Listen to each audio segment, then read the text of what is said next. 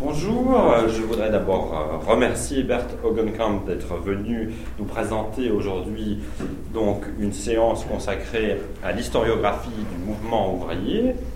Bert Hogenkamp enseigne à l'Université libre d'Amsterdam où il est rattaché au département culture et médias et il a travaillé notamment sur les films et le mouvement ouvrier, mais aussi sur d'autres aspects comme euh, le cinéma de commande et euh, notamment aussi vous avez dirigé par exemple un volume sur le cinéma et la Première Guerre mondiale. Et vous avez de nombreuses publications justement à votre actif, donc on se réjouit de vous entendre traiter de cette question qui s'insère parfaitement dans ce cours dédié donc à l'historiographie du cinéma et euh, qui nécessite effectivement, quand on aborde le euh, thème du mouvement ouvrier et de son rapport au cinéma, de repenser justement l'agencement global de l'histoire du cinéma, dans la mesure où ça remet en cause pas mal de manières de faire, de concepts aussi utilisés normalement par les historiens du cinéma, qui souvent n'abordent que peu cet aspect. Donc c'est vraiment un enrichissement dont je vous remercie auparavant. Merci. Euh, je m'excuse, mais je vais faire cette conférence en anglais. Euh, euh, ma langue, c'est le néerlandais. personne ne comprendrait, alors je le ferai en, anglais. mais si vous avez des questions, vous pouvez les poser en, français. Entrez. So um, uh, th- this morning, I would I would like to uh, um, take you to a research that I've done, and from time to time it comes back to me. It's about uh, Borinage, uh, which is the name of a mining region in in uh, the French-speaking part of Belgium. it is also uh, the title of a film made by uh, Joris Ivens and Henri Storck, uh, two uh, well known documentary filmmakers who I both knew um, while they were still alive, and um, we had lots of contacts in the um, late 70s and 80s. And um, uh, looking back at it, I think it must have been in 1979 that I discussed the idea with Henry Storck of publishing a book about this film. And uh, it took me four years to, to get it published. Um, uh, this was the result. Maybe uh, it is in Dutch, but there are plenty of pictures, so uh, uh, hopefully you can uh, get some idea. There is a French version, but whereas the Dutch version, which was the first um, was in the end remaindered. The French version is very, very hard to get. I do have one copy, but I couldn't find it, so I have taken the Dutch version along. Um, so, well, let's start with the film and my personal history with it.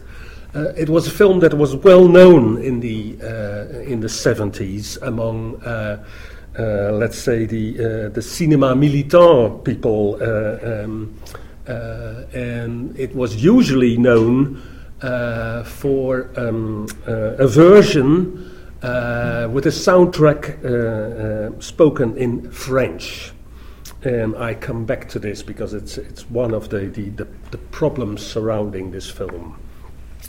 Um, and you could look at it at very different ways. And uh, um, first of all, um, as an important film in the uh, oeuvre of uh, Joris Ivens or uh, the oeuvre of uh, Henry Storck.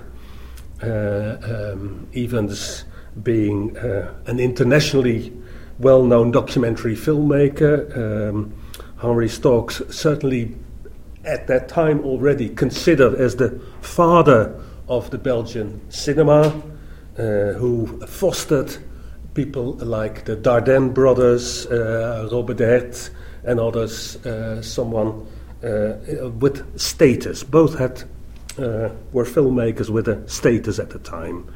the question is, of course, um, uh, who could be considered the author, because that was one way, and is still one way of approaching uh, the cinema is by looking at films as products of their authors and um, uh, and symbolic in, in a way you could say is uh, the the the the, the, um, the credits given to the filmmakers. Is this a film by Joris Ivens and Henry Storck in that order because it's the alphabetical order. I comes first and S comes second. Is it a film by Joris Ivens and Henry Storck? Uh, and Joris Ivens comes first, as he once told me himself, because he considered, Joris Ivens considered himself as the biggest influence on the film. So it was a film let's say 60% of Joris Ivens and 40% of Henry Storck? Or is it a film by Storck and Ivens, as you will find in many Belgian publications, uh, uh, because they put, you know, their uh, countrymen first. And um, um, what Ivens told me, I'm the main author of the film, was in fact a reaction to uh, one particular publication um, in a magazine called Wallons-Nous, uh, where Storck was first uh, put first and Ivens was put second. There's, there are also uh, uh, different versions uh, coming from the filmmakers in interviews or in, in the case of Ivens, his autobiographies they match to a certain extent, uh, but not completely. For example, uh, Ivens said that Borinage was the film that changed his career 180 degrees. You will never find something from that by Henry Storck. As a matter of fact, it is a film that gave him a reputation as a radical documentary filmmaker that hampered his career. And uh, um, recently, there has been an investigation in um, his career during the German occupation, and uh, um, particularly that's that's uh, um, how whether you collaborated or not uh, in countries like France, the Netherlands, and Belgium. Uh, Switzerland, of course, remained neutral during the, the, Second World War, but collaboration is, is still a very, very hot issue in our, in, in our part of the world, and, and particularly so in, um, in uh, Wallonie, in the French speaking part of, uh, of Belgium, uh, less in the Flemish speaking part of Belgium. Uh, but uh, there was some doubt about uh, continued filming during the Second World War, and there was some doubt whether um, he had not crossed a line uh, and collaborated with the Germans. It led to a big report that's now been published by the University of Brussels. So, uh, and that basically is, is the idea. Here you have this communist filmmaker who made Borinage, and look what he's done in the Second World War. Uh, um, he's turned around, and uh, we can discern uh, uh, some aspects in the films that he made, which you know you might call um, national socialist, uh, etc. Uh, so in in a way, whereas for Ivens, it's a film that switched his career and made him go out to the world to become the well known militant filmmaker. For Storck, uh, uh, Uh, uh, the film was an important event, but at the same time it was a sort of an obstacle. Then we have another problem the title. I mentioned already the credits, who made it, there's some dispute about it. There's also a dispute about the title. On the very first version of the film, you will find Misère au borinage. Second version had only borinage. and again, you could uh, split this into the two makers. Henri Storck said this was the title we decided on originally, Misère au Borinage. Ivens says, as a Marxist, I don't like this idea of misery. This is a film about struggle. This is a film about uh, how the workers uh, uh, react to capitalism. This is an optimistic film. Misery is connected with pessimism. I call it borinage. And in the book that's circulating now, uh, I, I, I, had to make some sort of a compromise. So, um, something which goes in Dutch very well, I called it the borinage film, you know, which is not the, um, the exact title, but, you know, exactly what we're talking about. And Storck was happy with it, and Ivens was happy with it. How, where do you place such a film? Uh, is it part of a national cinema? Well, I mentioned already the, the authorship, and, uh, and uh, some would consider Borinage to be very much uh, uh, within the documentary tradition in the Netherlands, whereas others would say it's a, it's a Belgian film because it was made with Belgian money uh, uh, the, the, the, the, main crew, the cameraman, Storck, they were all Belgians. It was first released in Belgium, so uh, it's a Belgian film. And you could even argue, as some did, particularly in the 70s and 80s when uh, um, this, this movement in uh, French speaking Belgium started to, to take off, saying, uh, look, we have every reason to be proud of ourselves. I mentioned already this journal, Wallons-Nous. Uh, some people would argue, no, this is a film about regional cinema, the Wallon cinema. So here you have one documentary, you know, so many interpretations.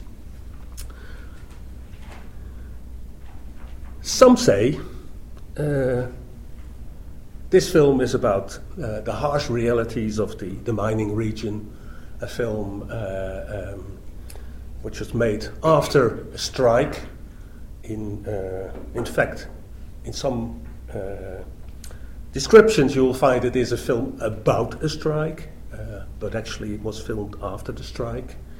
And whereas um, in the 60s and 70s, um, uh, young uh, militants were very keen to show it. Uh, some of the older generation of social democrats in, in Belgium, and particularly in, in the French speaking part of Belgium, where they were traditionally very strong, have argued it is a totally false representation of reality that uh, Borinage is uh, presenting us.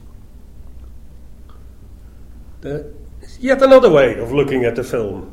Uh, the filmmaker as a, a victim. Uh, the fact that uh, the film was banned, that censorship intervened, and uh, that therefore in the 30s people couldn't see the film. Uh, there has been a rumor that the film was banned by the Dutch censor.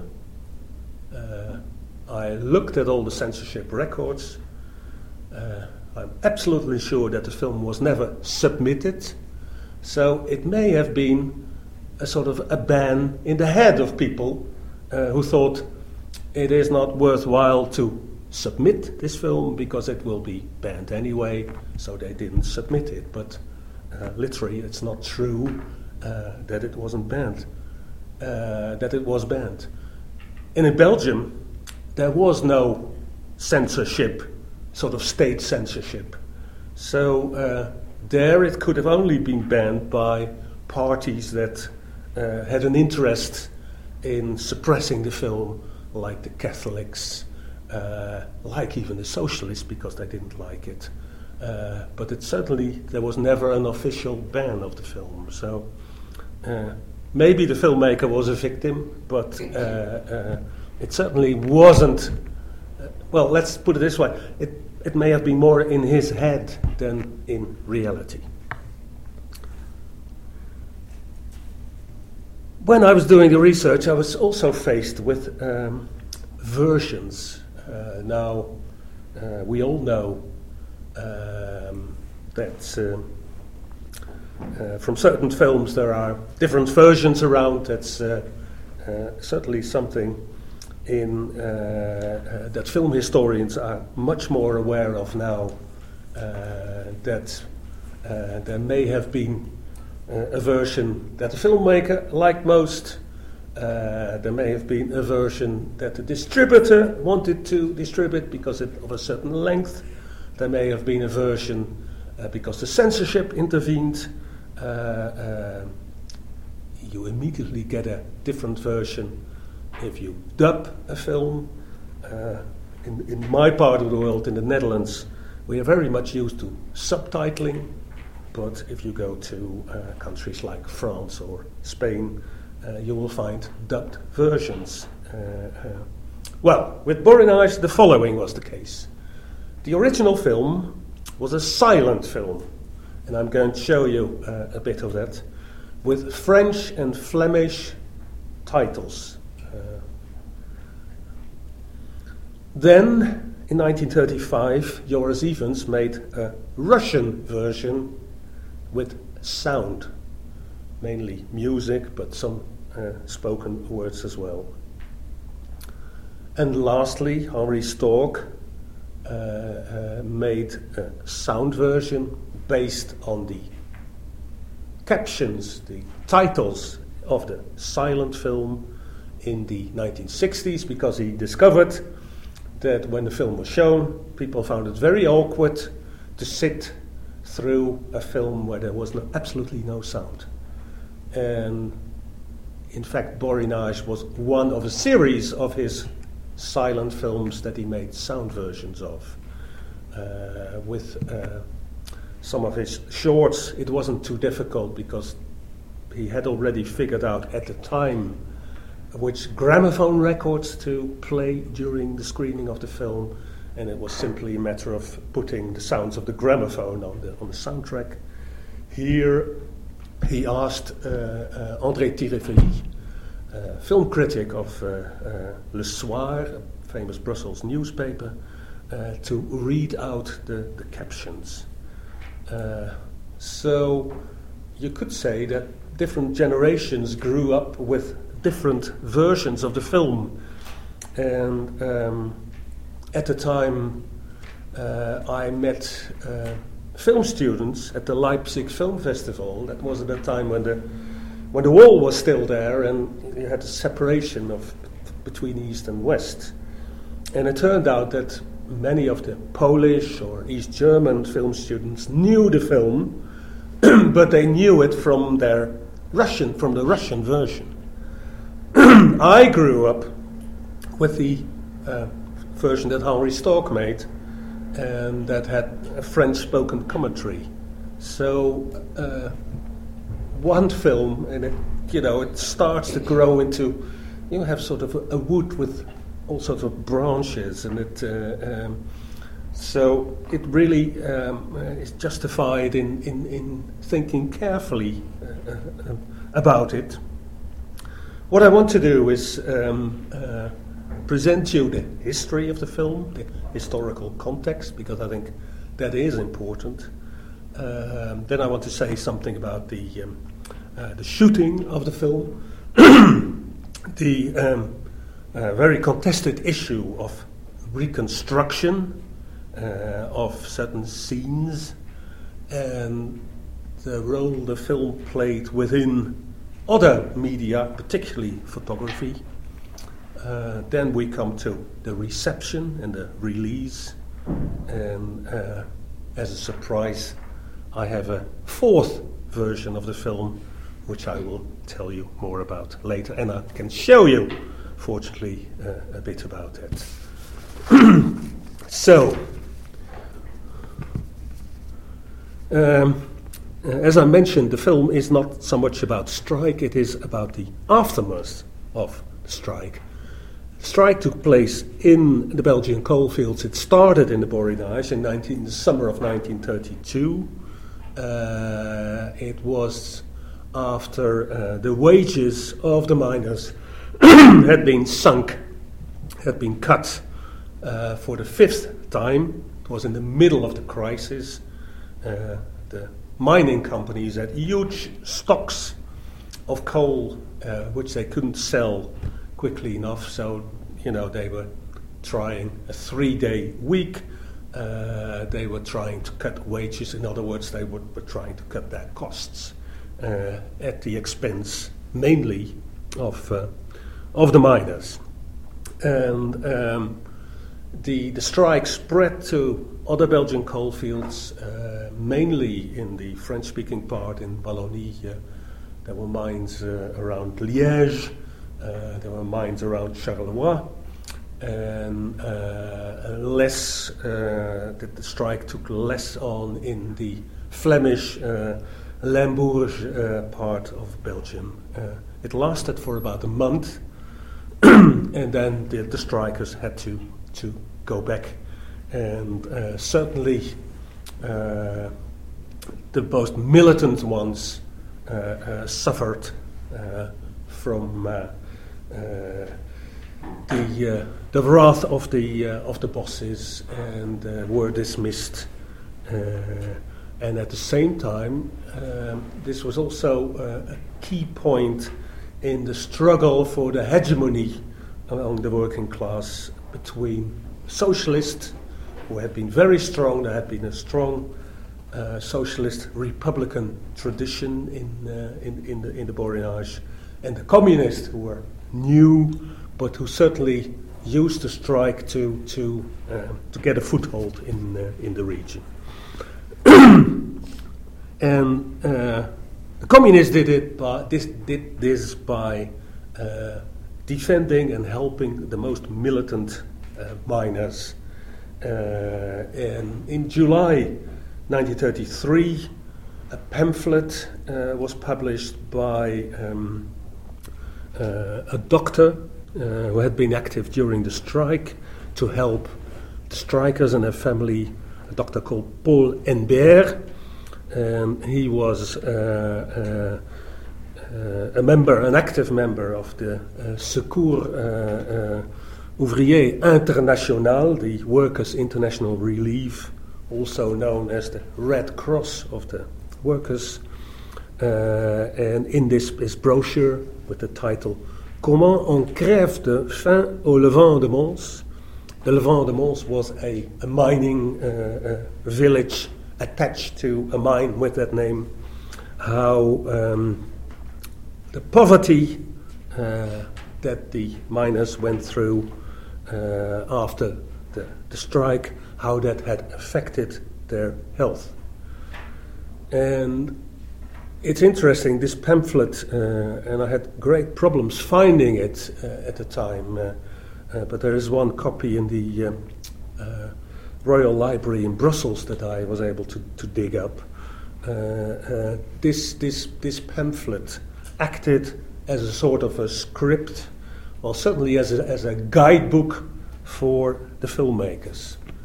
Um, and there was, uh, say, on, on the fringe of, well, it, there, there, was a sort of milieu in Brussels where um, art was important and politics were important too. And um, he was on the fringe of that. Uh, and André Thirifays, who I mentioned because he later uh, spoke the commentary of the film, uh, belonged to that group. Pierre Vermeylen, uh, son of Auguste Vermeylen, famous Flemish writer, politician, was one of them and some of these people really moved on and became very important in in, uh, in post-war Belgian uh, politics. Uh, uh, but at the time, they were they were sort of marginal, but they they did have some power, and uh, uh, they they read the, the, the, the, brochure, the pamphlet, and decided this was the subject of a film. And who would make the film? Henri Storck, because he was again part of that circle, um, active in a film society called Club de l'Écran uh, and uh, he had some experience, that made avant garde films. uh, he started in Ostende, in the, uh, near the North Sea coast, but he'd also worked in Paris as an assistant to Jean Vigo. Uh, actually, if you look at Zéro de Conduit, the famous film by Jean Vigo, you can see Henry Storck in a, in a role as a priest. Uh, um, it's a role he enjoyed doing, I, uh, he assured me. Uh, and, you know, so he was, a, he was the logic choice to go and make this film. Problem was that Storck wasn't quite sure that um, he was able, he would be able to master uh, uh, a subject like uh, like this. So we asked his friend Ivens. They had met previously at international uh, conferences. They both were not at the famous La Sarraz uh, conference, avant-garde film conference in 1929, but they certainly were at the, um, the next one, which was in Brussels in 1930. That's also where Storck met uh, Jean Vigo. Ivens happened to be quite close. He was in Paris working uh, on, uh, on his film called New Earth, uh, Nouvelle Terre, uh, about the, um, uh, the big works that were taking place in, in, in the Netherlands in, in conquering land from the sea, the polders. And uh, when Ivens heard about it, he did not uh, hesitate to join Storck. And uh, according to Storck, it was uh, uh, a sort of 50 50 collaboration. In fact, Storck had already started filming.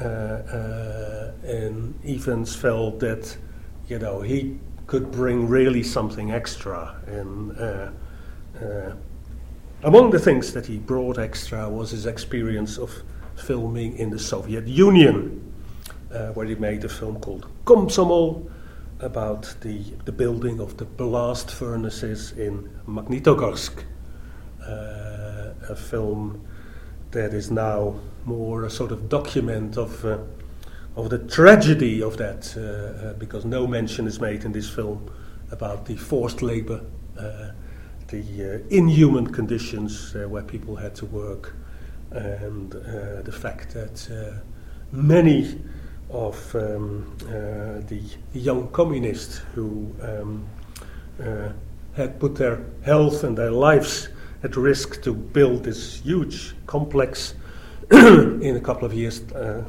couple of years later they would become the victims of Stalin's purges and now, of course, that last thing Ivens couldn't know, but uh, uh, uh, certainly it was a very one sided film. Uh, so um, he and uh, Storck they engaged a cameraman, um, Francois Rens, very experienced cameraman.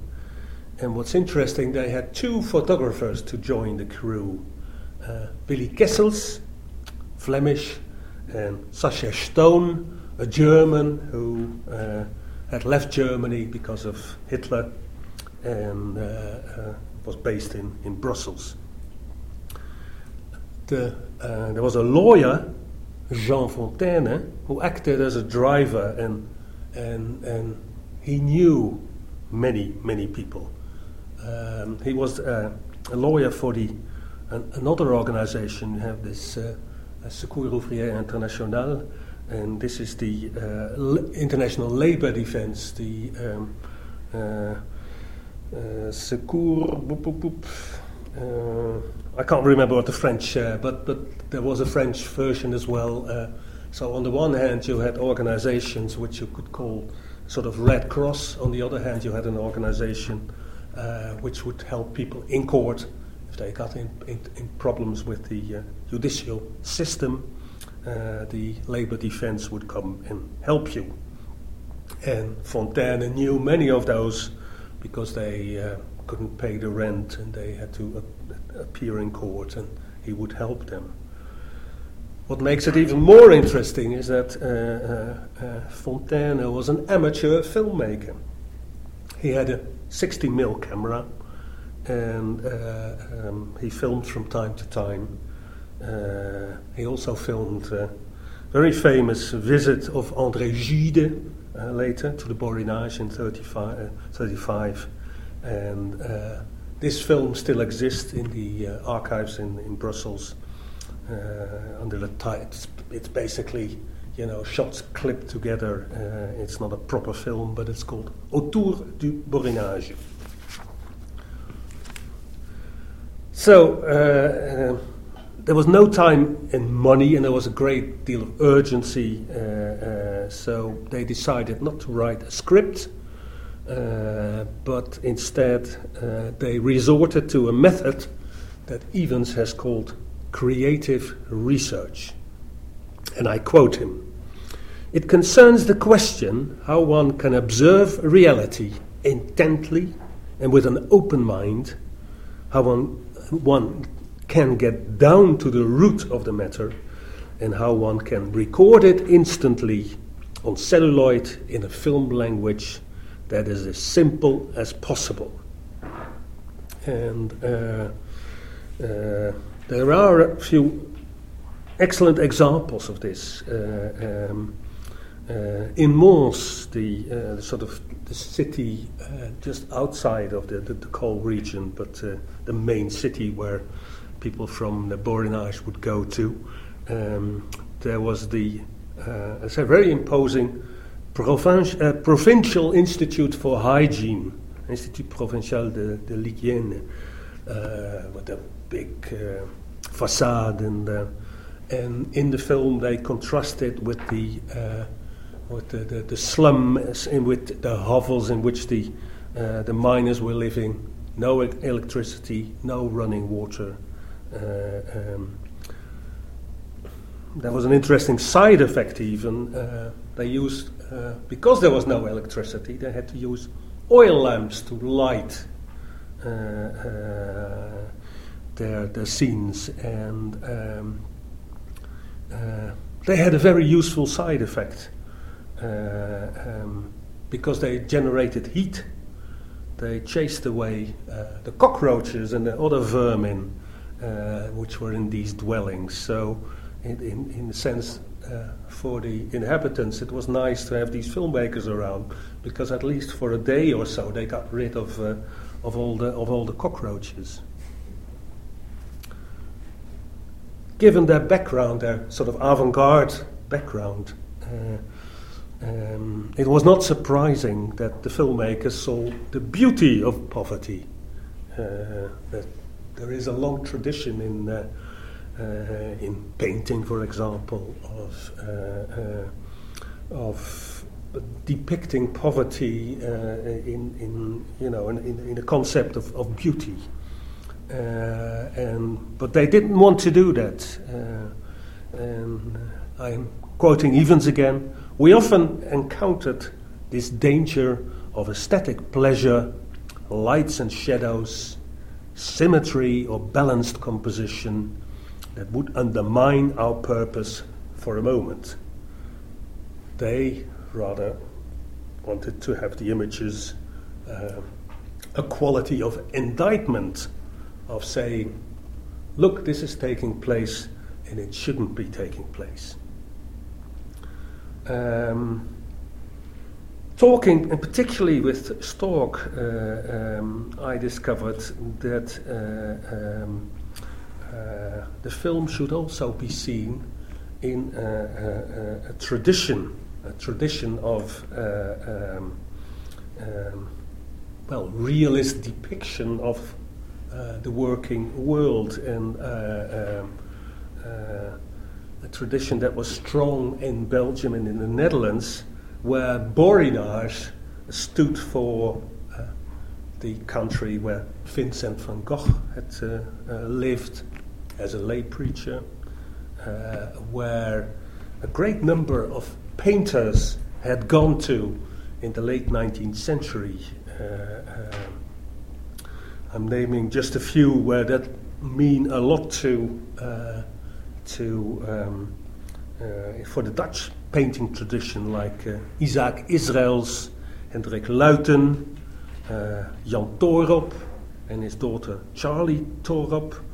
And of course, Charley Toorop was the mother of uh, John Ferno, the famous cameraman of, uh, of Even So, and he knew Charley quite well.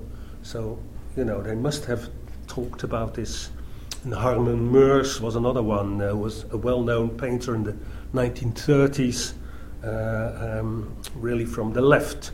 Uh, um, and the same you had with, um, with a Belgian tradition of. Uh, the, the, most famous one is no doubt Constantin Meunier, who uh, made these uh, um, bronzes of uh, uh really, uh, uh, you know, realist workers like miners or steel workers, and he still has his own museum in in Brussels, and so suddenly the film takes a twist and it becomes part of a, of a tradition and you, you can actually see the influences from the paintings and the film and later through photography uh, um, and uh, uh, a fa- very famous photographer Jeanloup Sieff most people will know through his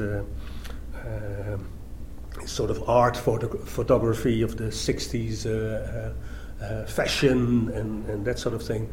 He went to the Borinage in, in 58, and uh, there's some amazing uh, photographs of, of his, which, you know, completely fit in this tradition of sort of realist depiction. And uh,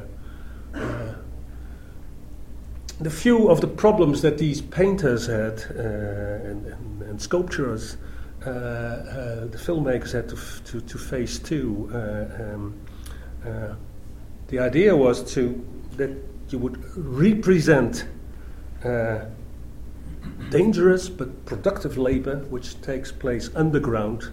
Uh, uh, but for painters, it was too dark to work there, and the mining companies generally didn't want people hanging around underground because it was a danger uh, for their own safety, it was a danger for the safety of the miners, and it generally stood in the way of productivity. So you had to find sort of symbolic representations. Uh, and uh, uh, one that springs into, you know, in the open uh, is, is the, the landscape, the mining landscape with the, the huge pits, uh, the slag heaps where, you know, the stone that's the, that's been taken up, but it's it's no use because you can't burn it, and it's put on a slag heap, uh, as they say in the Borinage, and uh, you would find uh, the poor or the unemployed looking for small pieces of coal uh, on these slag heaps, uh, um, and uh, that becomes an image that, that's been very strong and it's in the film, uh, and, but it was also in, in, in a number of paintings. Uh, another strong image is women waiting at the pit head for news after a disaster has happened. Uh, again, very. Uh, um, this morning, uh, when I picked up the newspaper at Geneva station, uh, you saw women in New Zealand where there had been uh, uh, a coal mining disaster. Um, and again, that's, that's the picture you will find in, in the newspapers. So here, suddenly, this, this film is, is just, you know, a small thing in a, in, in, in a huge tradition of depicting uh, uh, this, this compassion on the one hand for, uh, for the miners, and on the other hand, uh, the miners were also seen as, um, as a sort of wild man, and particularly uh, during strikes, you know, uh, the agitation. Miners were best underground, uh, uh, possibly uh, with, without women waiting at the pit head and not striking, but of course, they as soon as one of those things happened, they, they uh, they became part of a pictorial uh, tradition.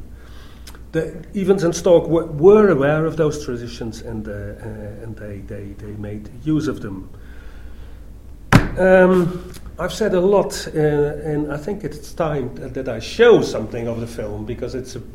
Uh, has anyone ever seen Borinage? Yes, yes, yes. Well done, well done.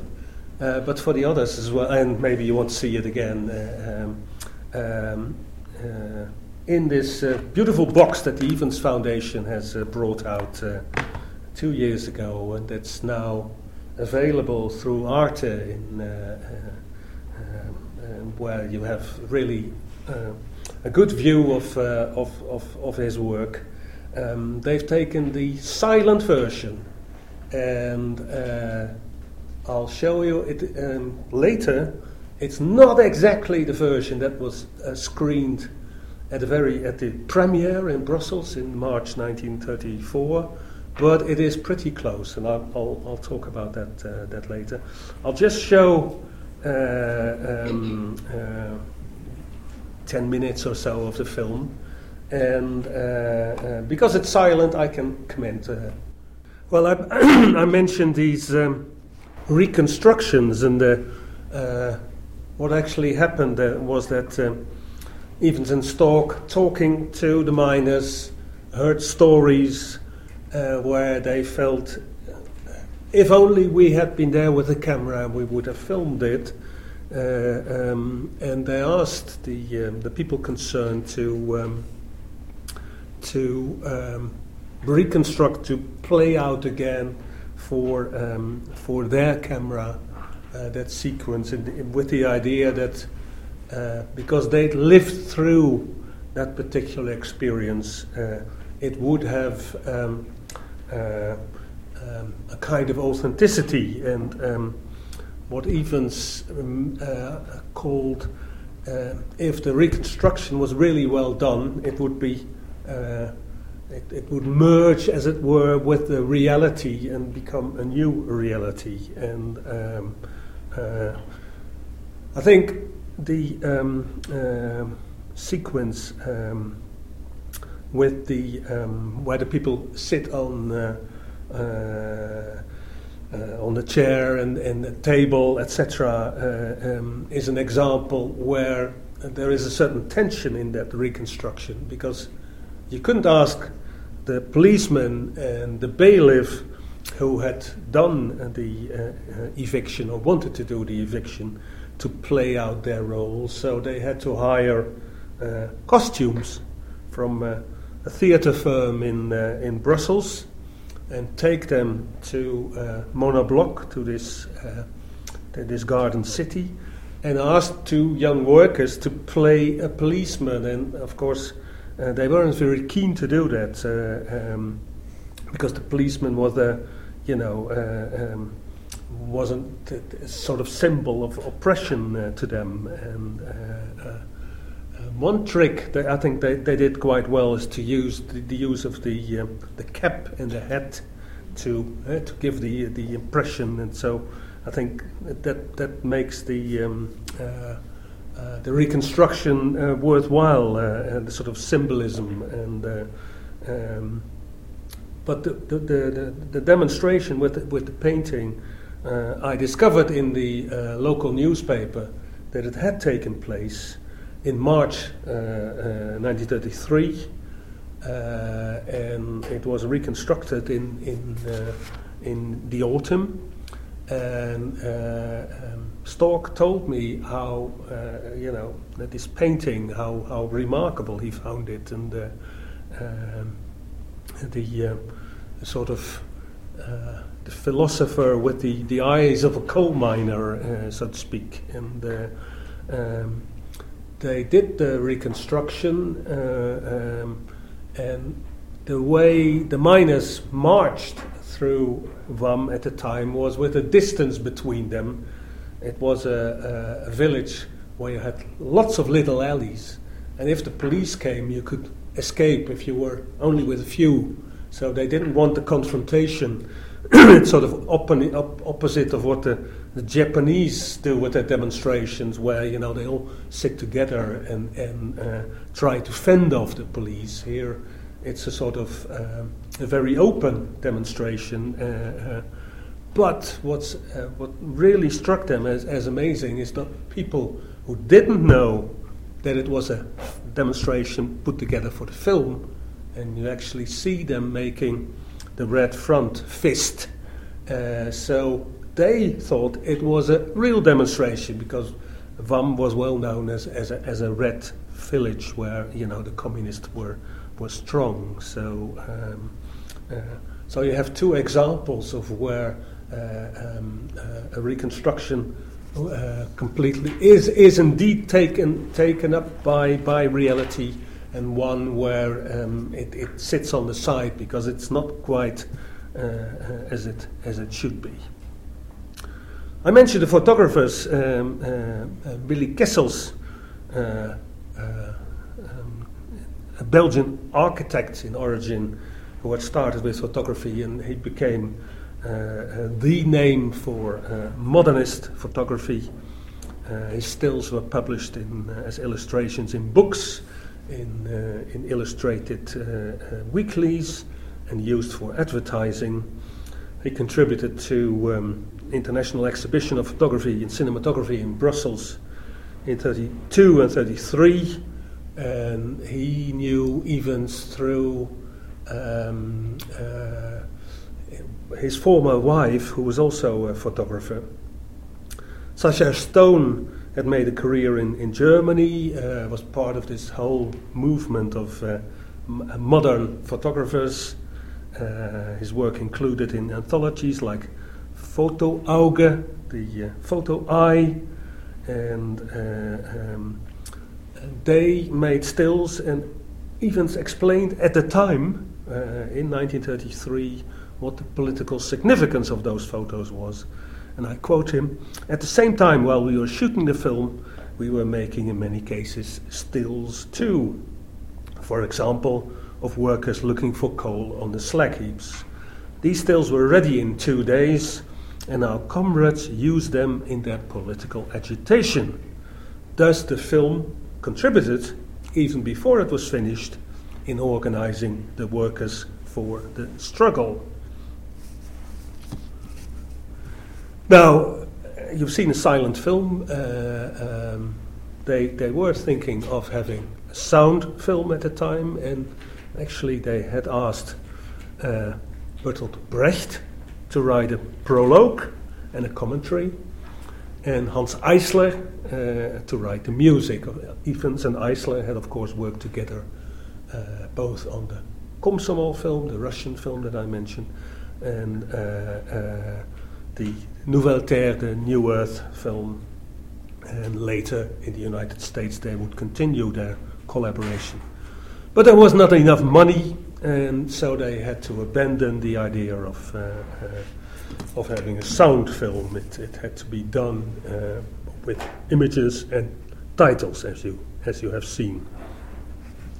And the prologue and the concluding sequence are good examples of what at the time Ivens called idea editing, uh, bringing together, uh, um, and I will, for those of you who uh, will be uh, at uh, the afternoon session, I will uh, go into that in the, in the afternoon.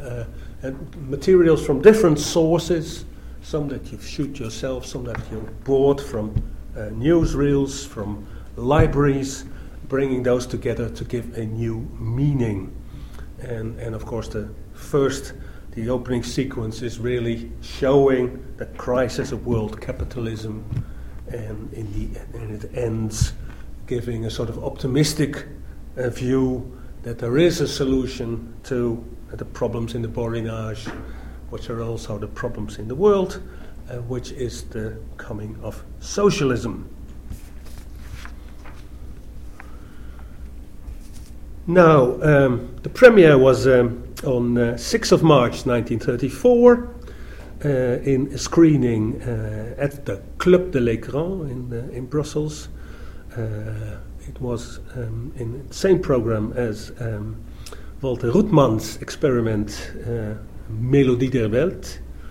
And, and later it, th- there was a Dutch premiere um, for invitees only at the art house cinema, uh, the Uitkijk in, uh, in Amsterdam. And mixed uh, reviews in, in, in uh, the newspapers. Um, the Social Democrats um, um, were very critical of it. Um, there was talk of betrayal of uh, uh, the sincerity of the artist, uh, while the communists were quite uh, in favor of it. What's interesting is, is say the the press that wasn't somehow politically involved and and uh, um, uh, had quite a reputation, more than Storck, I think, in the Dutch, could say, neutral press and. Um, so the film wasn't outright outrightly condemned.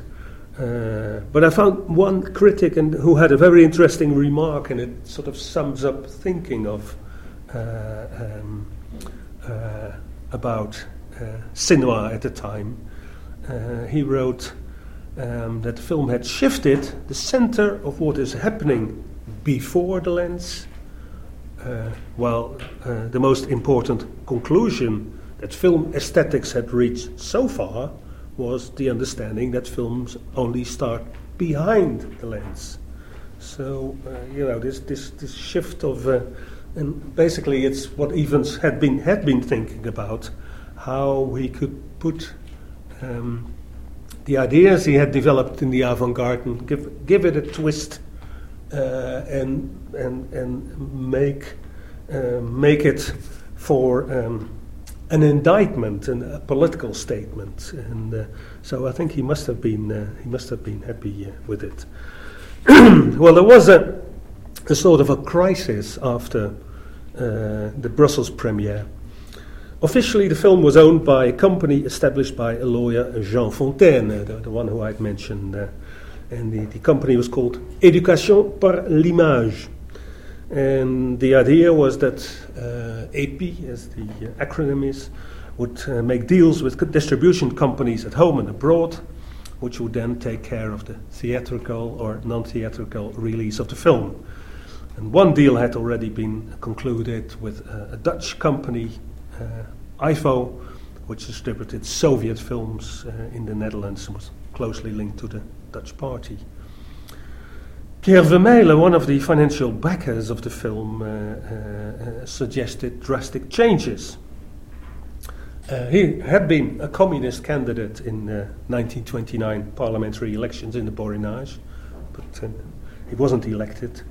Uh, he was the chairman of the Secours Rouge, and so he was somebody who was important. And he said that without changes, uh, the, the, the, chances of making an impact with the film were practically nil. And, uh, and Ivens was, uh, was quite, you know, an orthodox Marxist and uh, was very much opposed to, um, to uh, changes because he felt this was his view as an artist and uh, as a political animal.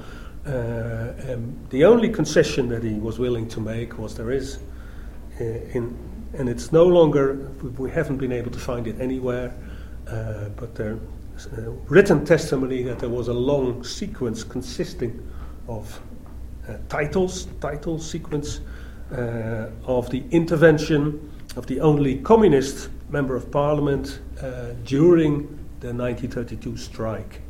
And so you were reading, reading, reading, I think in all 10 or 12 titles. Uh, and uh, he was willing to cut those out. So, what we have seen is very close to what the people saw at the premiere, but without that particular bit. Uh, and what Ivens fought for to stay in the film was the, the portrait of Lenin uh, from the newspaper that, that, was hanging on the wall, and, and of course the the demonstration of Karl Marx. And uh, there have been stories uh, after the French version was established by um, by Henri Storck, um, it was distributed largely uh, um, not only um, among the sort of uh, militant circles, but also uh, through the Ministry of Education for schools.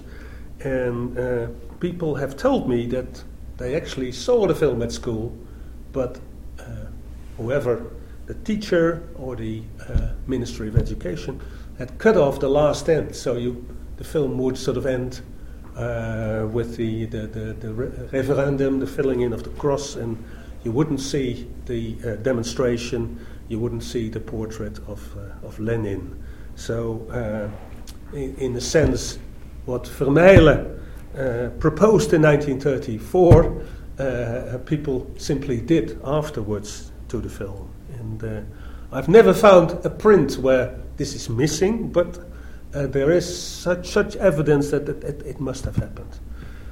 Well, Ivens got his chance uh, to make uh, an even more political version when he went to the Soviet Union, and uh, Fonteyne gave him all the material that had been shot. In, uh, they used a sort of framing story where Belgian workers' delegation comes to Moscow, visit the miners who work on the, uh, the building of the underground, the metro, famous, uh, you know, as a Stalinist uh, project. And, uh, and they, the, uh, the, the, Russians, of course, invite the Belgians for vodka and some, I don't think caviar, but something else. And, and then they start talking. This is all done in Russian and uh, and then the Russian worker says, Tell us what's happening in your country. And then we start with Borinage, and Borinage with a few extras. Uh, there are some more prominent Belgian communists in the film, and it ends uh, with a, it, it's, it's, you know, it's almost a fairy where, uh, as a contrast, is shown what the um, situation of the miners in the Soviet Union is. And they sort of live in paradise where, you know, beaches falling from trees and beautiful houses. Uh, uh, it's almost uh, too good to be true. Uh, and the funny thing is that later, in the, in the 1980s, Ivens totally renounced this version. So it, it, um, we wanted to have it uh, on the DVD Marceline Loridan, his widow, refuses it completely. And, uh,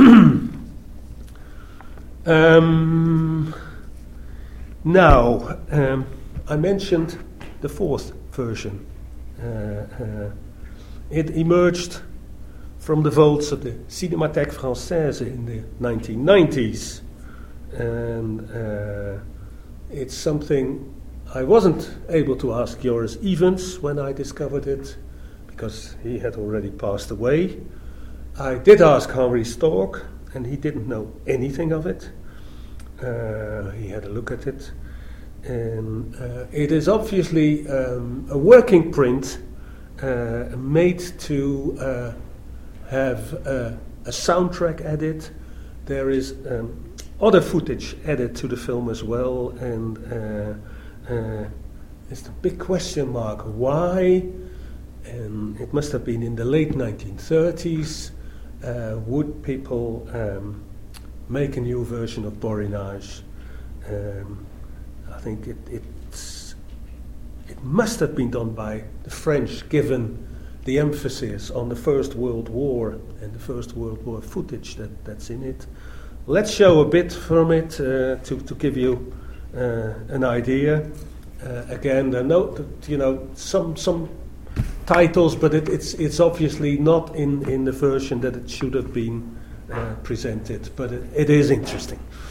Okay, returning to this question of historiography, uh, uh if you talk about film, and this is of course.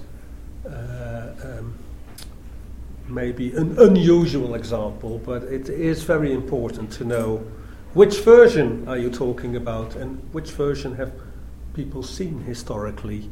And the other point that I wanted to make is that um, you can have uh, uh, many interpretations, uh, um, if you contextualize a, a film like this, uh, there's the political history of the Borinage film. Uh, there is um, the sort of historical context, uh, the aesthetics, uh, the way it's the film can be seen within, uh, you know, a longer tradition of depiction. Uh, um, there are some pictures in, in, in the book that that help you to to make that clear. Um, the film has even been taken up again by uh, a young Belgian filmmaker, Patrick Jean, uh, uh, who made a film called Lettres à Henri Storck. and not only is there a sort of pictorial tradition, but much more sadly, there is a tradition of people in the Borinage who like these families, the family Mouve and Cage that you have seen, uh, are sort of outcasts, are um, you know, are living uh, uh, on the fringe of, of society in, in dire poverty. Uh, and Patrick Jean, in this this, this amazing documentary has documentary has um, used um, the Borinage film as a, as a, as a stepping stone towards uh, uh, filming this in, in modern times. So uh, the film is in, within a much wider context. And uh, from time to time, you know, things come back, and uh, uh, so that's also it. We wrote this book in 1983, 1984, but it's definitely not finished. You know, there are other chapters, as it were, to add. Uh, well, I've done a lot of talking, and you haven't done any questioning. Is there still time for? Oui, s'il vous plaît. Merci pour ce, cet exposé, c'était très intéressant. Je pense que c'est largement un modèle aussi, comme justement comment prendre ce document comme une source pour une histoire du cinéma, et vous l'avez montré justement, la richesse qu'il y a à ce déploiement de toutes les couches qui euh, s'y mhm. trouvent, et donc ça c'est vraiment, je pense, euh, comme ça exemplaire de ce qui peut être fait. Moi j'avais justement une question par rapport à ça, c'est Laura Vicky, dans son livre sur Henri Stork, euh, mentionne justement, enfin revient sur le borinage, comme ça elle insiste euh, plutôt largement sur la question justement, on, on mentionne ce, genre de question par rapport à la place des sociodémocrates par rapport aux communistes, mm disant que le film euh, serait plutôt justement à soutenir le, développement, disons, ou à l'implantation des communistes dans le borinage alors que la tradition antérieure était plutôt les sociodémocrates. Et je me, pense, je me posais la question, euh, alors en voyant le film, là, justement, la présence de l'image de Lénine à la fin semblerait mhm. répondre que c'est vraiment quelque chose qui va dans le sens de la pénétration des communistes euh, dans le, le, mouvement ouvrier euh, du borinage. Et je me demandais par rapport à la diffusion du film, est-ce que le film a aussi servi justement dans des assemblées politiques? Est-ce qu'il y a une diffusion comme ça liée à, un usage politique euh, plus, euh, disons, précis Oui, je, well, sorry, I go, go back to English, it's easier. Uh, um, yes and no. I think uh, um, one of the complaints was that enough, not enough uh, use was made of the film. Uh, uh, but I think it's and and uh, you know it's it's sort of interesting that I I, I think that um, the film's third life, in other words, the version that Henri Storck made with the French soundtrack, was much more effective in giving. Uh, 30 years later, uh, the film a sort of presence um, when uh, you had this movement of the cinema militant in the late 60s and, and uh, distribution companies getting up to show films on 16 mil.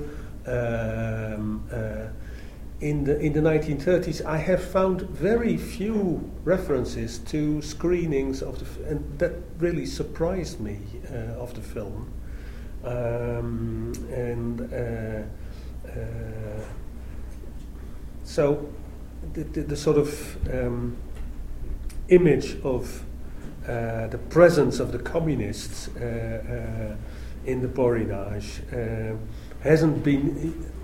Perhaps they didn't need to because they had other means, but it hasn't been used to a great effect by, by them. And um, I, personally, I don't know why Fonteyne was very much at the heart of the, the communist movement, uh, uh, and also in as I mentioned, internationally he was active. He had he had access to Moscow, and uh, uh, um, but the very few references to the film being screened, uh, uh unless, but of course I don't know, um, like uh, uh, the, um, the, the guys playing the cards and, and and running away when the police was there.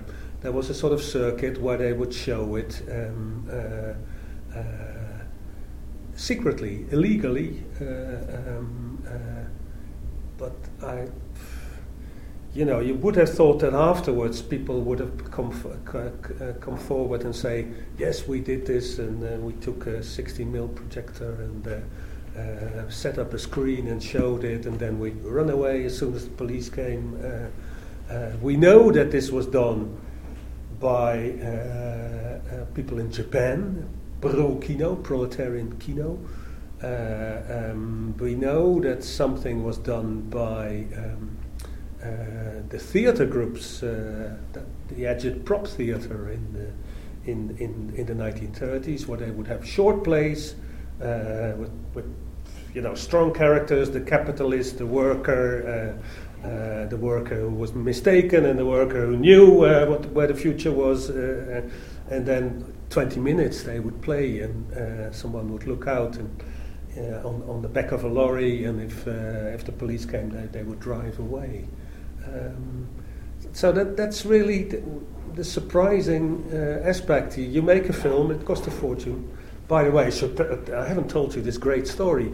The film is largely financed. Uh, the, there were a few people who put up with a thousand Belgian francs but um, one uh, guy, anonymous at the time, uh, uh, put up a lot of money, I think 8,000 uh, francs. And uh, Storck and Ivens didn't know his name. The only thing they heard that uh, he wasn't coming to the premiere of the film on the day of the premiere. They heard this because he died the previous day. and there was, was a rumor that he died in a restaurant where they had partitions where you could have a meal and a lady. Uh, um, and much later, uh, Fonteyne told him who the man was. His name is Maurice Calmijn. If you ever go to the Panne, which is a, a nice Belgian uh, village on the, on the North Sea, uh, where um, and you go to the cemetery, uh, there's a huge uh, stone on his grave and, uh, and it's quite clear it has the, uh, the, the, the, star, the Soviet star on, on it. So, and, and he was from a, a, a well known Belgian uh, rich family, uh, the black sheep, so, so to speak. And uh, he helped to finance uh, this film, although he didn't put up for the money for the, the soundtrack. But, well, let's not be too. so, again, it's me talking. Where are the questions? Vous savez, donc le, le tournage dure une, à peu près deux ans. Enfin, comment, comment il s'est passé la relation entre Ivens, Stock et puis les ouvriers Oui. Est-ce qu'il y a dû avoir beaucoup d'échanges pour qu'ils reconstruisent des scènes Oui. Ouais. Ouais. Voilà, plutôt la pratique. Oui. Euh, oui. Avant tournage. Oui. Um, uh, I think the shooting started in August 1933. and lasted until November. Uh, because by that time winter was falling in and, uh, and the money was running out. And uh, uh the idea was um, that Fonteyne would take them from Brussels with his car to wherever um, area in the Borinage they were going to shoot. And they would sit down, have a coffee with the people uh, involved, uh, some of the stories had been told by Fonteyne or by this doctor Hennebert in advance, so they could be, be prepared.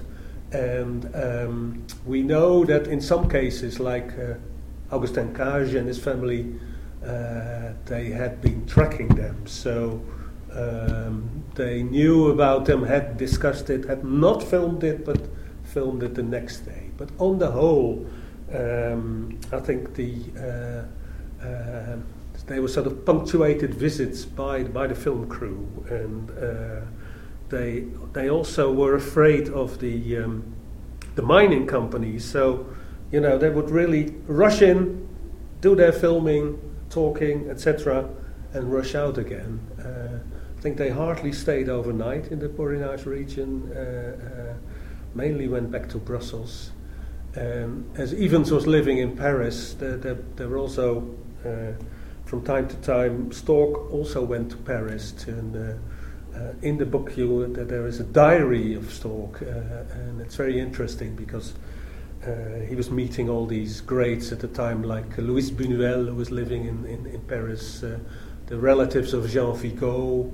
Um, um, in what was the beginning of um, uh, this famous uh, um, association uh, de, des écrivains et art artistes révolutionnaires, um, the, you know all the well-known um, French communist writers and artists were involved in AER.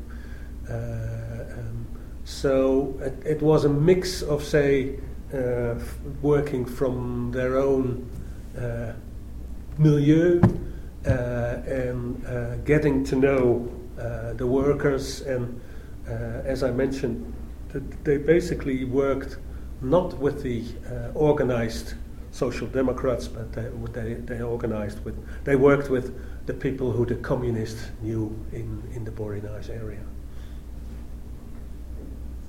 Okay?